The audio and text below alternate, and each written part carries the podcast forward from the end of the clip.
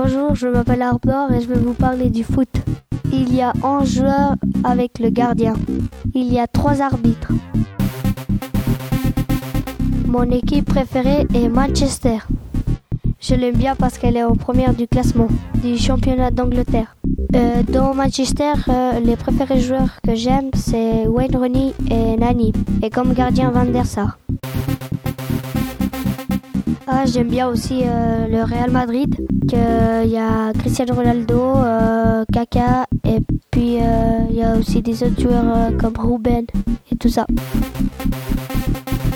Ce que j'aime le plus dans le foot, c'est vers Real Madrid les coups francs qu'ils mettent et aussi dans Manchester. Euh, j'adore les crampons de Cristiano Ronaldo et Kaka.